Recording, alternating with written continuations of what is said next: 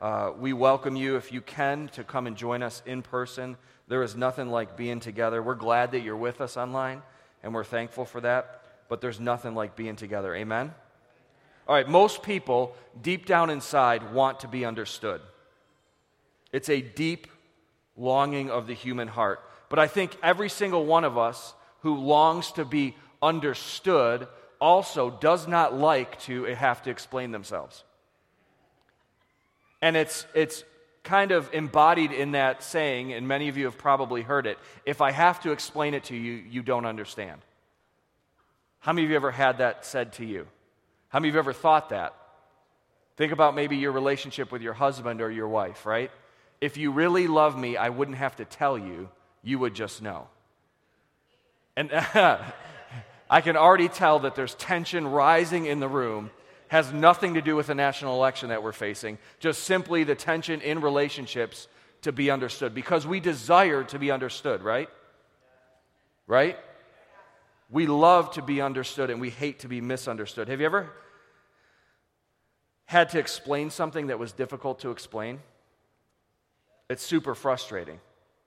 Right? That's why teachers are a gift from God. Amen? Teachers, are, teachers with a gift to teach are a gift from God. Have you ever had to explain something really simple and you couldn't find the words to explain it? Like they're just like, I don't know what the words are to help you understand what I want to tell you. It's super frustrating. Has your spouse ever asked you to explain yourself and you're not quite sure how. And by the way, you're thinking, you just don't get me. It's super frustrating. Have you watched as somebody has tried to explain themselves to other people and they're just not doing a good job and you don't follow at all? It's super frustrating. Have you ever tried to explain someone else's instructions to a third party? And the more you share, the both more, the more the both of you have no idea what you're talking about, and you have no idea what the person was saying in their instructions in the first place. It's super frustrating. We have all watched this election season as so many people have tried to explain themselves over and over again. They try to explain themselves, they try to explain their actions, they try to explain their mo- motives, and it's super frustrating. We've watched as people continually explain and assume and spin the motives of others, and it's super frustrating. The point is this it's hard enough in an environment that seeks understanding to explain yourself and be understood. Like it's hard enough when you live in a family or you're in a family of choice or you're part of a church and you think you should be understood in that place. It's hard enough to explain yourself here, let alone in a culture that doesn't want to understand you. It's even harder among people who are opposed to us, right? Like our family should try to understand us, right? As husbands and wives, we should try to understand each other, right? right? But we also live in a culture where we have social opponents, right? That's kind of a new one, not really, but we see it more and more on Facebook and Instagram. We have social opponents. It's hard to be understood. By the way, if you're ever trying to get a message across, Facebook is probably not the place to get it done. I can guarantee you, you will be misunderstood. You could post, Go Jesus, Go Bills, Go Chicken Wings nothing that anyone should be opposed to. I lost some of you right there on one of those three. And you will find people that misunderstand you. We live with business opponents, right? Those who are looking to win over us economically. There's legal opponents, right? Have you ever gotten involved in legal disputes? The reason why there's legal disputes is that two sides don't understand each other, and either side thinks they are absolutely right. It's getting really quiet in here. There's opponents in religious matters. We try to explain what's going on in our lives and what God is doing, and people just simply understand. Most of the time, or sorry, I've also watched as brothers and sisters in Christ on either side of one of these things social things, business things, legal things, political things, religious things struggle to be heard and struggle with being misunderstood. Most of the time, when we're not heard or understood, the temptation, the default in our lives is to disengage. Right? If I'm misunderstood, then I just disengage from the people that misunderstand me. They don't understand, or they won't understand, or they can't understand. The thing is this disengagement from a relationship when we're misunderstood is not healthy. And it's simply not an option for believers.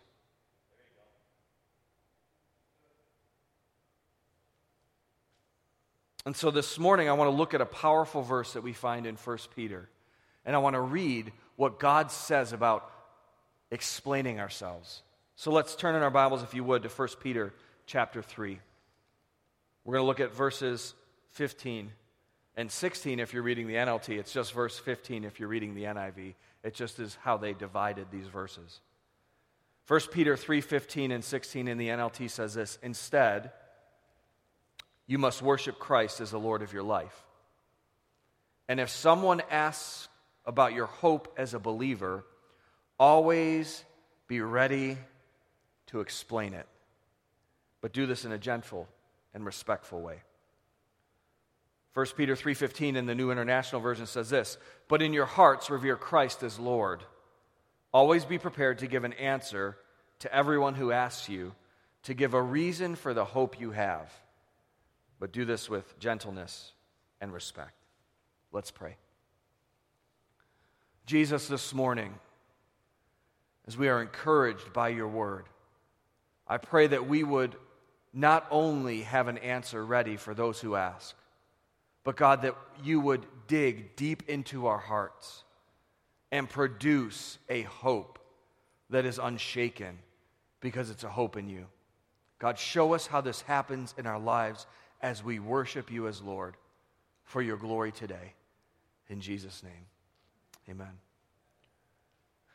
As we look at this verse in Peter, we need to understand the context of the man who, under the inspiration of the Holy Spirit, is telling us to be ready to give an answer. We are reading the words of a man who failed miserably at this.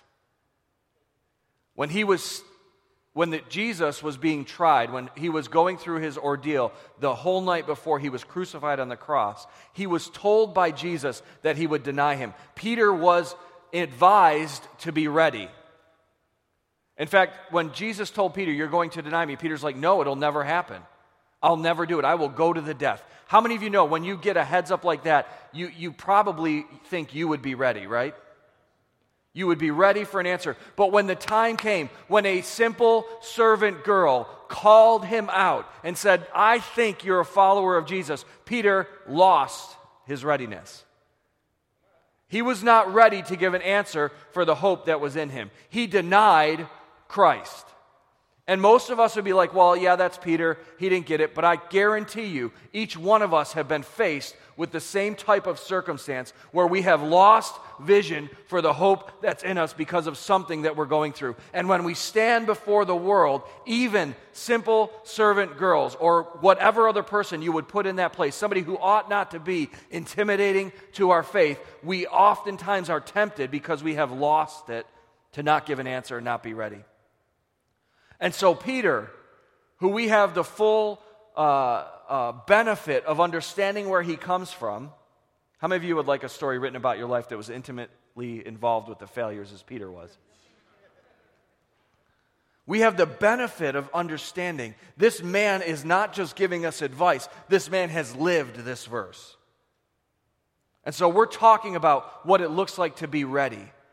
Lord willing, we will conclude our series on ready today, to, and we're going to talk about being ready to give an answer for the hope that's in us.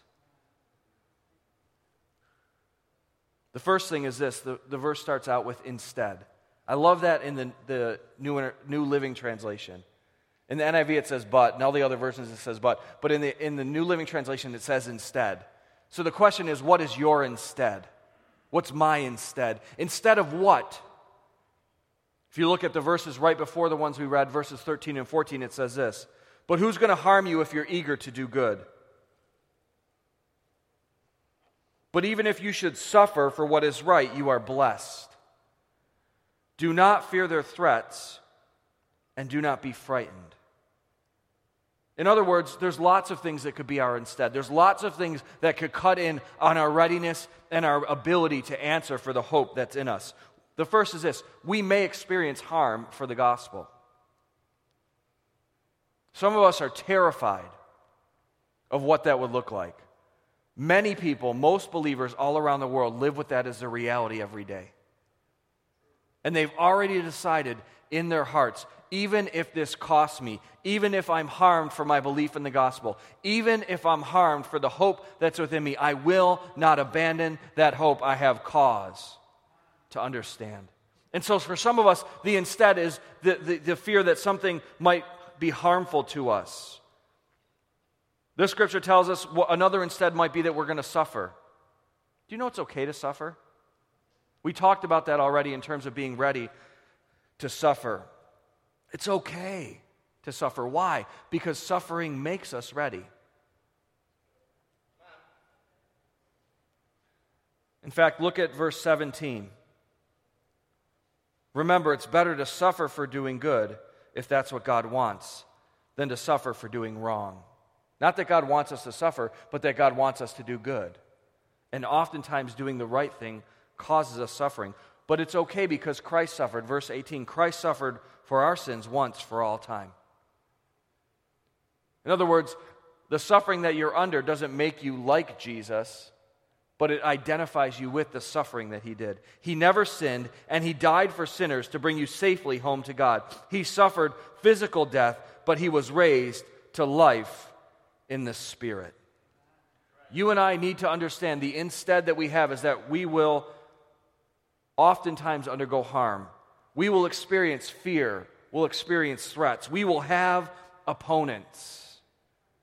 But what's your instead? What causes you to become disengaged? Remember, disengagement for believers is not an option. So, what causes us to become disengaged? Maybe we have insulated ourselves into a small group of believers that believe exactly the same as we do. Maybe that's our instead. So that we don't ever get asked about the hope that's in us by somebody who doesn't have that hope.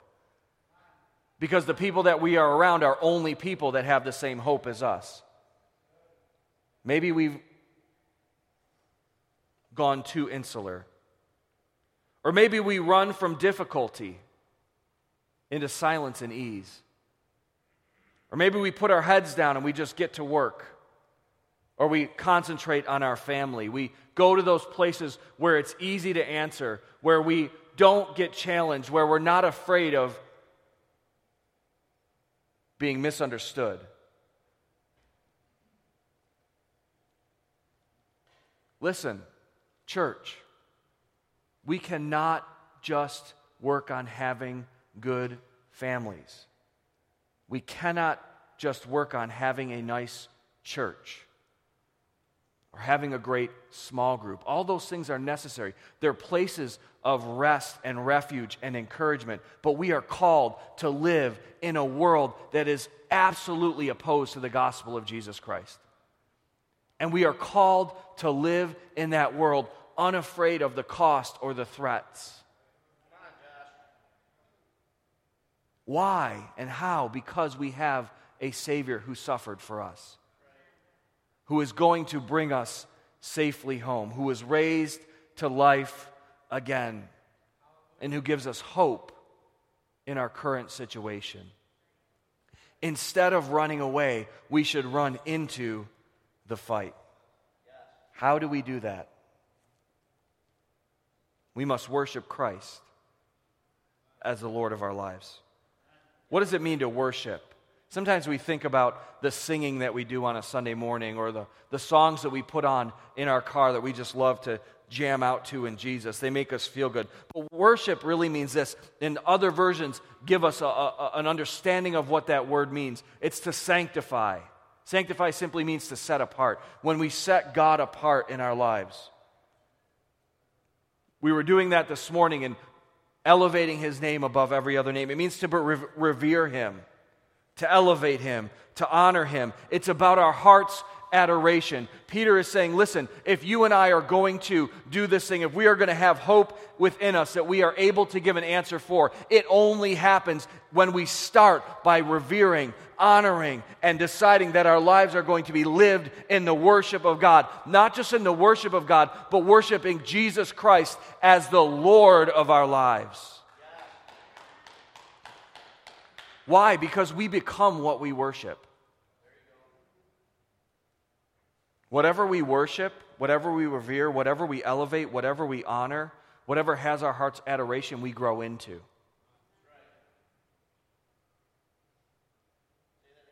Whatever we worship, we become. Romans chapter 1, verses 21 through 25 give us a great example of the world we are living in right now. And it's a world that has lost its ever loving mind. Because it's a world that has refused to worship Jesus as Lord of their lives. Listen to this and see if you can identify what's happening. Romans 1 21 through 25. Yes, they knew God, but they wouldn't worship him as God or even give him thanks. And they began to think up foolish ideas of what God was like. And as a result, their minds became dark and confused. Claiming to be wise, they instead became utter fools. And instead of worshiping the glorious, ever living God, they worshiped idols made to look like mere people and birds and animals and reptiles. And so God abandoned them to do whatever the shameful things their hearts desired. And as a result, they did vile and degrading things with each other's bodies. And they traded the truth about God for a lie. And so they worshiped and served the things God created instead of the Creator Himself who is worthy of eternal praise. Amen. Now, here's the thing verse 20 tells us this that God has clearly revealed himself as God. So man is without excuse. But there was a refusal in the hearts of people. There is currently a refusal in the hearts of people to recognize God for who he is. It's a choice that we make. We serve a God who loves us so much that he gives us a choice. And in that choice, we get what we worship. What our heart's desire is, is what we will grow and become. And at some point, God gives us over, if we continue to choose that, to a place where our hearts and our lives become darkened. Our thinking absolutely gets rotten. Because that's what we have desired. And in that exchange, we start to look like the things that we worship instead of the God that we ought to worship. Our minds become dark and confused. Confusion is not from God. The confusion that our society has over so many things what's right and what's wrong. I mean, if you just simply boil it down, what's right and what's wrong. And people have started calling wrong right and right wrong, and it is a result of the refusal to worship God and to worship Jesus as the Lord of his lives. We're worshiping a copy of a copy of a copy, one of my friends said. You ever made copies on a photocopy machine? And made copies of copies of copies? Eventually it gets a little off. You start to lose your margins. Here's this really sad part we trade the truth of God for a lie. And the really sad part is this the church, his bride, know the truth, but we do this anyway. We have chosen in certain areas of our lives to trade the truth of God for a lie. And so the bride does not reflect Jesus Christ. We have put our hope in something other than Him. So, where do we need to reframe our worship? Where do we need to begin again to worship Jesus Christ alone as the Lord of our lives? Worship Christ as the Lord. See, this is where revival starts.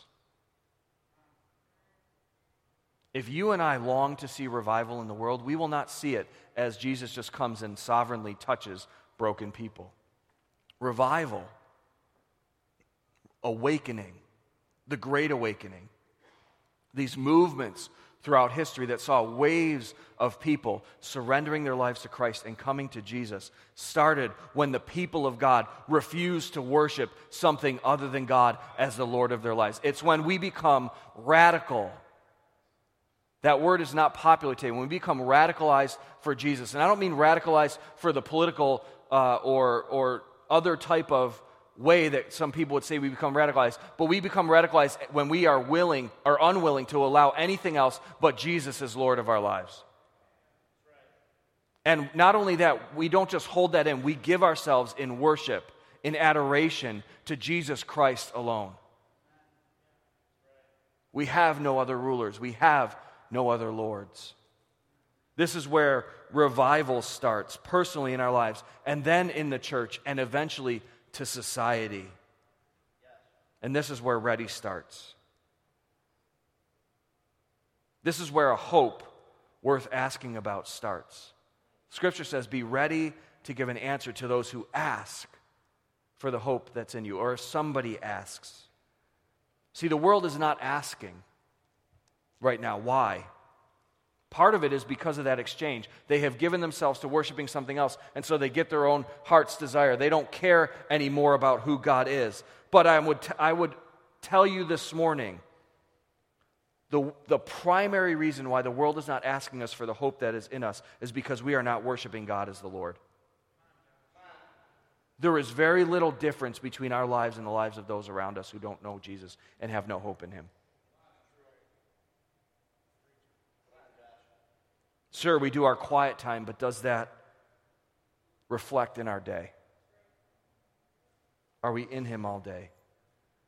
I love the word, we say, but what other voices hold sway in our lives? Who other, what other voices do we give honor and reverence to? We love Jesus, but do we really demonstrate it every day? Does the love of God live within us in such a way that is bursting out of us? Because when it is, when His Word dwells deeply in us, when we are intimate with Him, when we carry the presence of God everywhere we go, when we have no other gods, it can't help but burst out of us when somebody asks. And so, are we going to find ourselves like Peter without an answer, or are we going to find ourselves like Peter later in his life with an answer that is ready for anyone who asks? Because the truth is this the world really is asking. They may not be asking, but they really are asking. Listen, there is, an, there is a part of the image of God in every human being. Every human being carries that creative image of God in them. Now, that image might be suppressed, that image might be rejected. You might find somebody who is absolutely 100% diametrically opposed to God, but that doesn't negate the fact that they, were, they are a human being created in the image of God. And that God has a plan and a purpose for their lives. And so ultimately, there's this deep place, even if it's been suppressed, even if it's been denied, even if that exchange has happened where, where people's minds have been given over to depraved things. And this is the hope that we have. There is still a part of each person that longs for the answer, that longs for the hope that they were created for, that longs for the presence of God that we were created not only to experience, but to share and to extend in the earth. Every single person at the fundamental level wants to know God. And sometimes they have not had an example of the gospel lived before them. They have not had a person who has the hope of Jesus Christ living in them in their lives. And they're, they're literally just waiting. They don't even know it yet. They're waiting for somebody who has the hope within them to walk into that situation. Somebody who carries the spirit of the living God within inside of them, exploding out of them, walking into the room and demonstrating the love of God and talking about the grace of Jesus Christ and showing what it looks like to live a life that worships God alone. Because I guarantee you that if we live that way, they'll ask. They'll want to know what is different. It may not be as blatant as tell me about Jesus. Some of us are saying, well, the scripture says, have an answer for anybody who asks for the hope that's in me as a believer. And you're like, well, no one's ever said, hey, what's the hope that's inside of you as a believer? My guess is that's probably not how it's going to come out of their mouth. But they're going to ask something. There's going to be an opening. And by the Spirit of God, because we are worshiping Jesus as Lord of our lives, because we have that hope richly dwelling within us, we have an answer.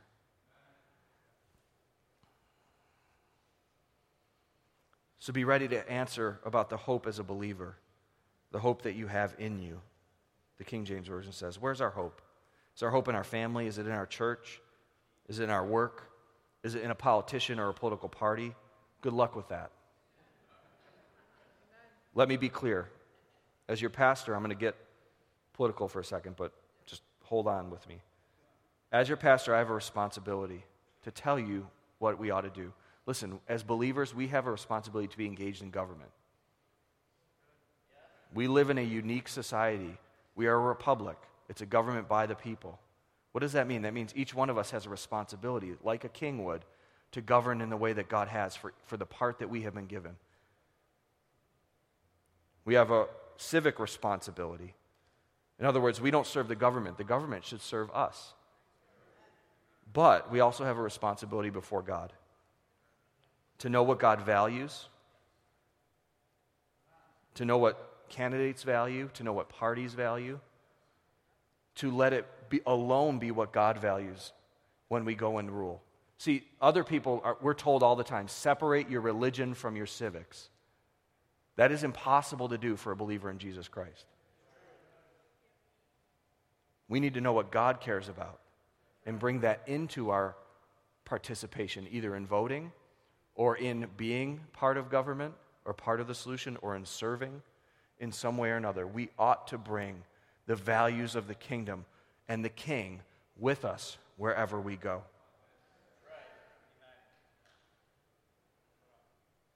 Being a one issue voter is something that many of us have been included or accused of.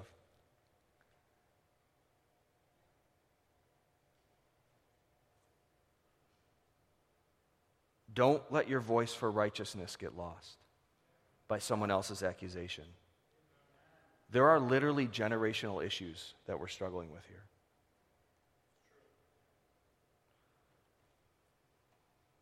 Abortion is a moral issue and it's a generational issue. Slavery was a generational issue and it has continued to be a generational issue. But there are times in the history of the world where the people of God have to stand up and say, no more. I want to make no mistake in this. There's no nuance. Life is precious to God. Abortion ends an innocent life made in God's image, and that is wrong. And there are other moral issues at stake for believers. We must have a voice because it matters to God. God has put us in the earth for such a time as this.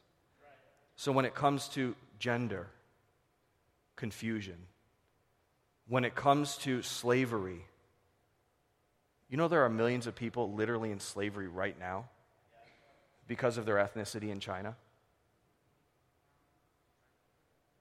When it comes to abuse, and trafficking, when it comes to lawlessness, when it comes to poverty, we ought to know what matters to the heart of God and be responsible for it. In case you think I got a little too political right there, let me say this. There is one hope, and there is one place to put our hope, and He has a name, and His name is Jesus Christ.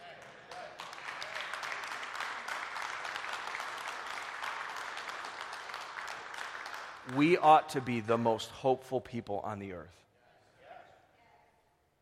You can know him, not just about him, you can know him. You can know his heart by knowing his word, and you can be transformed both in the present and for eternity by that hope, by Jesus Christ. So, my, my invitation to you today is this to put your hope in Jesus. Not just like in a general sense, but literally as a believer, as somebody who has anchored your life in Christ. Scripture says that this hope is deep inside of us. Like, have you ever gotten up and had a great day planned and it seemed like everything was going to go really well and like something robbed you of your hope within the first 20 minutes? That is not hope that's deeply anchored. Right? That's not deep inside of us. That's not hope that we have. That's hope that we thought we had. And so, the, the invitation to each person in this place, whether you've given your life to Christ or you've never done that, whether you've surrendered to Christ, whether you've prayed the prayer, or whether this is your first time hearing about hope in Jesus Christ, or maybe you've heard it for years, or maybe you know it's been delivered to you in another way. My, my invitation to each one of us, the invitation of God to us today is where is your hope? Would you put it in me?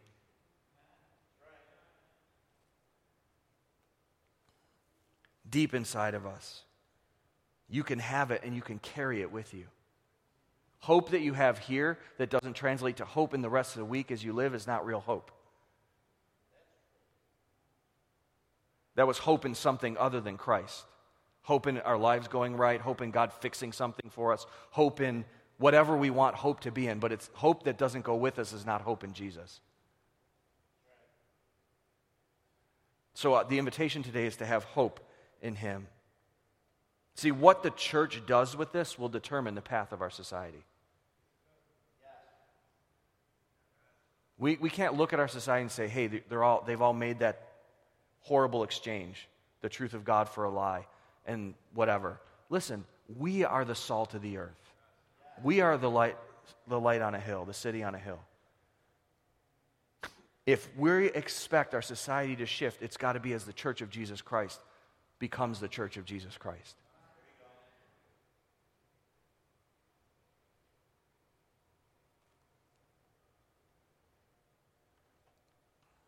I need to close. So let's be bold in our answer. If we really have this hope, we ought to be bold with it. The, I think Renaj is coming. Renaj, if you come to play, thank you. He's already on it. He's always ready. Scripture says, be, always be ready to explain it. Be ready to give an answer. Be ready to give a defense. First, with gentleness and respect. Have you ever been misunderstood? Do you get more understood when you yell at people? Do people do you understand people more when they start yelling at you? Some of you are laughing. You know what I'm talking about, right? If you want to stop an argument and tell your spouse that you really understand them, don't yell. Right? That doesn't get you anywhere. We think it does because we keep doing it, right? If I just scream a little louder, I might win. That doesn't get us understood gentleness and respect. See, one of my children in their class had this value of the ultimate comeback. Like, they valued as kindergartners and first graders burning each other.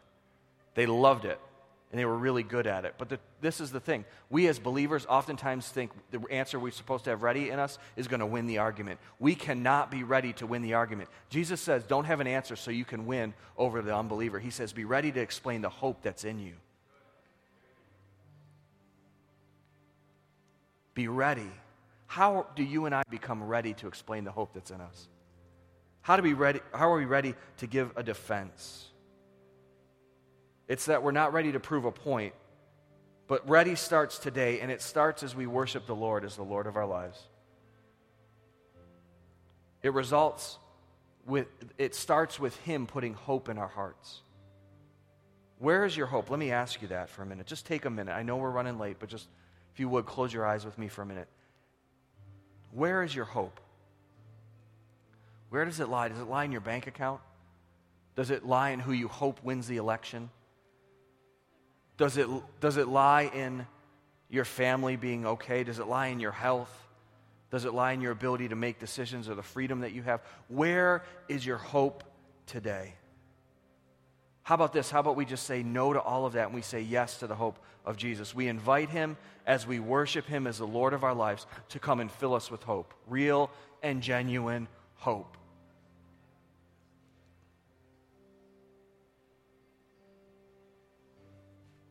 Because otherwise, we don't have anything to share. That's not His purpose for you. His purpose for you is to have hope to share.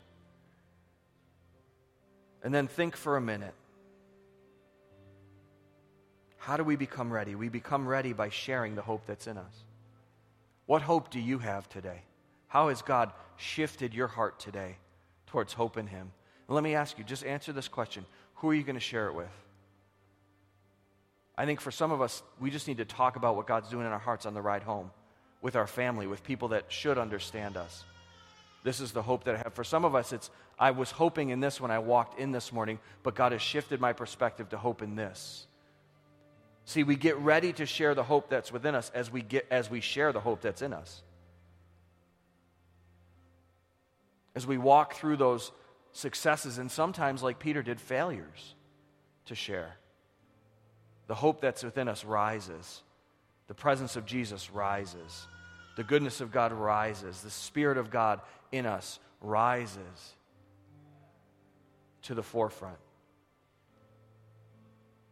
So let me ask you would you simply start by repenting for any area that you've put your hope in something else? Then would you literally determine who are you going to share the hope of God that you're getting right now with today?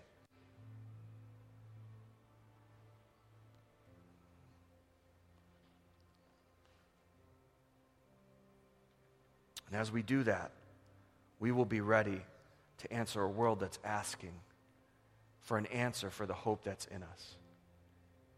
His name is Jesus Christ. He's the hope of the world. He's the hope of our nation. He's the hope of the church. And He's the hope of our lives.